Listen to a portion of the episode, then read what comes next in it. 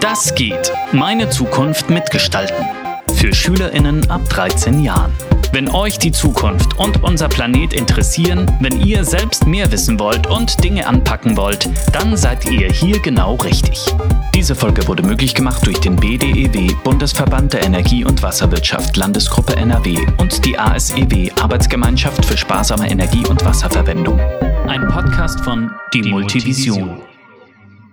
Schön, dass ihr wieder zuhört bei Das geht. Ich bin Andrea und heute geht es um das Thema Energiewende. Bei der Energiewende geht es darum, saubere Energiequellen wie zum Beispiel Sonne und Wind zu nutzen, damit wir weniger schädliche Stoffe wie zum Beispiel CO2 in die Luft bringen und unsere Welt nachhaltiger machen können. Das heißt, weg von klimaschädlichen Energiequellen, sogenannten fossilen Brennstoffen wie Öl und Gas. Lasst uns hören, was Ella und Jonathan dazu sagen. Was geht? Der Schülerinnen-Check-In zum Thema. Also emotional berührt mich das Thema Energiewende natürlich insofern, dass ich viel auch über Klimawandel und so weiter nachdenke. Ich würde mir wünschen, dass unsere Schule vielleicht auch an manchen Aspekten anfängt, Energie zu sparen. Also ich finde auch in unserem eigenen Haushalt könnte man dazu mehr beitragen, als wir tatsächlich machen. Vielen Dank euch zweien. Habt ihr keinen genauen Plan, worum es bei der Energiewende eigentlich geht? Kein Problem. Wir lassen uns das jetzt erklären von Daniela Balikewitz. Sie ist Geschäftsführerin der Arbeitsgemeinschaft für sparsame Energie- und Wasserverwendung und Holger Gassner schaltet sich auch dazu. Er ist Geschäftsführer der Landesgruppe Nordrhein-Westfalen des Bundesverbandes der Energie- und Wasserwirtschaft. Beide sagen, dass es eigentlich ganz gut läuft in puncto Energiewende. Ein Blick auf die Zahlen bestätigt das auch. Fast 50 Prozent Anteil der erneuerbaren Energien am Stromverbrauch 2022.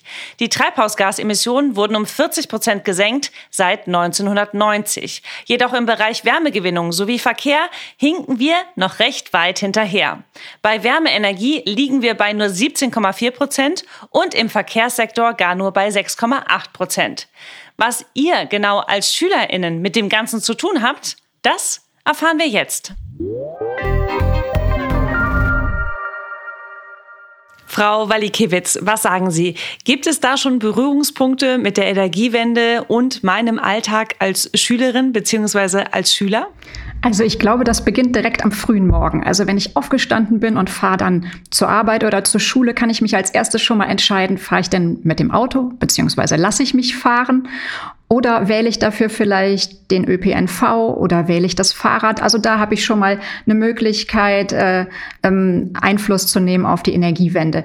Also ein, ein wichtiger Teil der Energiewende ist die Energieeffizienz. Das heißt, Energie zu sparen. Herr Gassner, warum hat das Thema Energiewende was mit mir als Schülerin bzw. als Schüler zu tun? Weil die Schülerin Andrea, je nachdem welcher Klasse sie jetzt ist, äh, nach statistischen Angaben noch 80, 90, vielleicht sogar 100 Jahre ihres Lebens vor sich hat und äh, dort eine Welt fortfinden soll, die auf gleichem Wohlstands- und auch äh, Versorgungssicherheitsniveau existiert wie die heutige, nur halt auf Basis eines anderen Energiesystems. Bei der Frage, was das Land noch braucht, um es klimaneutral aufzustellen, betont Herr Gassner, dass die Klimaneutralität eine langfristige Investition erfordert, die Zeit und finanzielle Mittel benötigt.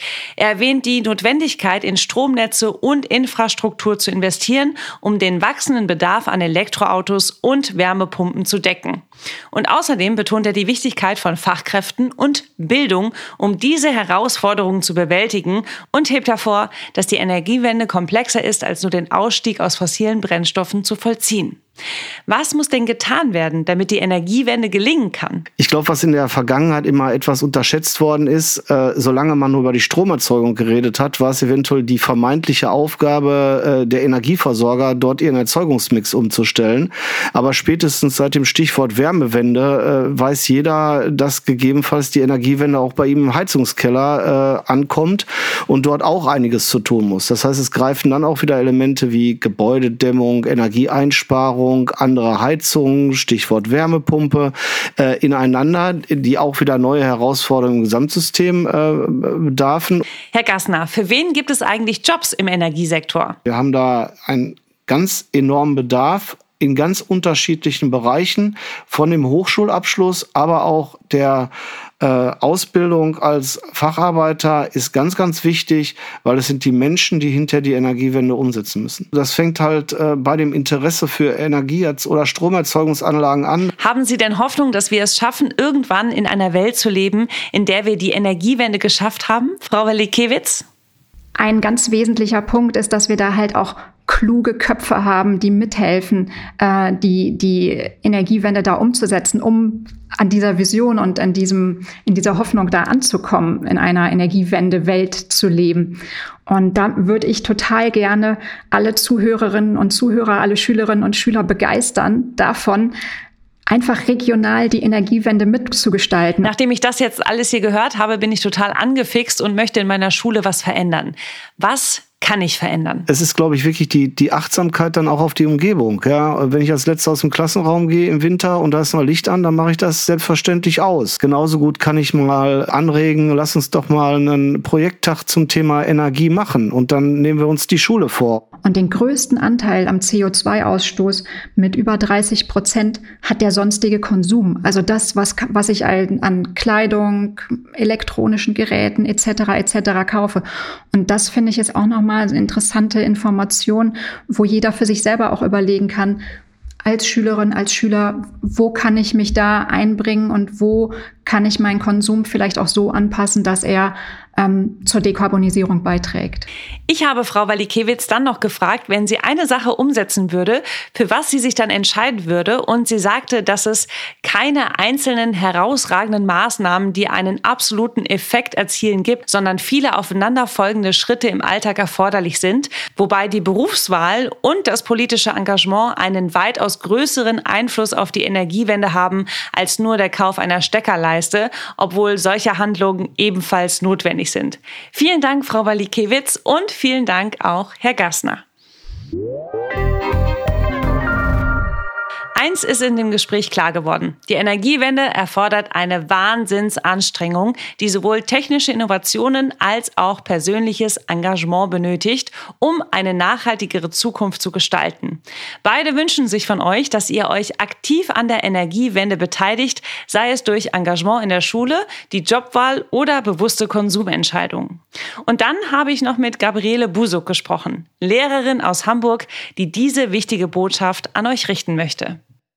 Nehmt jede Gelegenheit wahr und die Verantwortung für das, was jetzt ist, die haben wir. Aber wir Erwachsenen sind zu langsam. Die Politik ist viel zu langsam. Ihr habt die Chance, eure Gelegenheiten wahrzunehmen, auf die Straße zu gehen, im Kleinen was zu tun, klimarelevantes zu tun, um weiterzumachen. Die Verantwortung tragt ihr nicht. Danke, Frau Busuk. Von Dr. Felix Peter, Diplompsychologe und Schulpsychologe aus Sachsen-Anhalt, möchte ich wissen, was das Thema seiner Meinung nach mit mir als Schülerin zu tun hat. Sehr, sehr viel hat es mit mir zu tun, wenn die Energiekrise tatsächlich so krisenhaft ist, dass ähm, entweder kein Strom mehr da ist oder der Strom halt nur noch sehr bedacht eingesetzt werden muss dann ändert das ja was an meinen Gewohnheiten, an meinen täglichen Abläufen und das ist erstmal auch etwas Bedrohliches. Höchste Zeit, dass wir jetzt gemeinsam schauen, was alles geht und was ihr umsetzen könnt. Dein Act. Frau Walikiewicz? Es gibt ja auch eine Reihe von nachhaltigen oder Energiewende-Influencern. Also man kann ja auch mal auf YouTube gucken oder äh, sonst wo in den sozialen Medien und findet da eine ganze Reihe von spannenden Beiträgen von jungen Leuten. Herr Dr. Peter würde mal meine Schulleitung fragen, wo eigentlich der Strom herkommt in meiner Schule konkret. Äh, und wo man ablesen kann, äh, wie viel Strom die Schule verbraucht. Frau Busuk schlägt zum Beispiel ein Engagement bei Greenpeace oder Fridays for Future vor. Und Dr. Christian Wittlich, unser Experte für Pädagogik, hat auch noch ein paar Tipps mitgebracht. Dann kann man auch mal so kleine Dinge ähm, überlegen.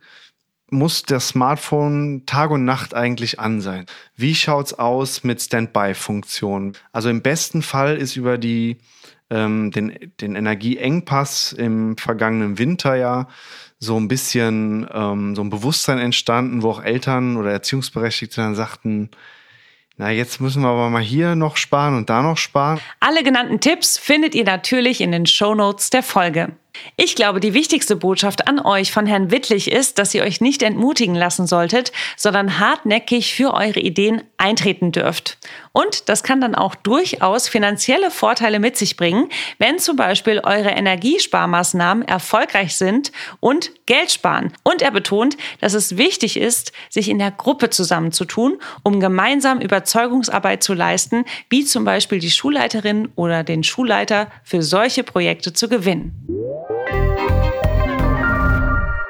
Wow, das war ein wilder Ritt durch unsere neunte Folge Das geht zum Thema unsere Energiewende mit Tempo und Effizienz. Mir ist deutlich geworden, dass die Energiewende bereits im Alltag beginnt, sei es bei der Wahl des Verkehrsmittels oder der Energiequelle in meiner Schule. Nachhaltigkeit beim Thema bedeutet, dass wir alle in einem Boot sein müssen und dass es eher ein Marathonlauf als ein kurzer Sprint wird. Was mir gut gefallen hat, es gibt vielfältige Möglichkeiten für SchülerInnen, aktiv mitzuwirken, sei es durch bewussteren Konsum, energieeffizientes Verhalten oder die Gestaltung des eigenen Umfelds. Das war jetzt meine kurze Einschätzung zum Thema. Mich würde natürlich jetzt interessieren, was ihr aus dieser Folge mitnehmt, welche Gedanken und Erfahrungen ihr zum Thema habt und welche Fragen vielleicht offen geblieben sind. Schreibt uns gerne an podcast.multivision.info oder kommentiert direkt in der Spotify-App. Die letzte Folge der diesjährigen Staffel Teach Up behandelt das Thema Umgang mit Krisen. Ich freue mich drauf eure Andrea. PS, ihr könnt gerne euren LehrerInnen die passende Folge des Podcasts Teach Up zum Thema empfehlen. Danke euch! Das geht. Meine Zukunft mitgestalten.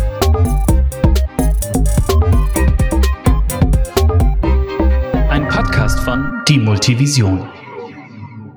Das geht. Meine Zukunft mitgestalten. Ein Podcast von Die Multivision aus Hamburg. Mehr Infos gibt es auf www.multivision.info. Vielen Dank an die Gäste der heutigen Folge. Produziert wird Das geht von Andrea Gerhardt und David Wehle vom Nachhaltigkeitspodcast 2 vor 12. Akquise Sophie Netkoff und Elisa Kohlmann. Idee Daniel Bücher. Diese Folge wurde möglich gemacht durch den BDEW, Bundesverband der Energie- und Wasserwirtschaft, Landesgruppe NRW und die ASEW, Arbeitsgemeinschaft für sparsame Energie- und Wasserverwendung. Alle Infos, Quellenangaben und Links findet ihr auch in den Shownotes der Folge.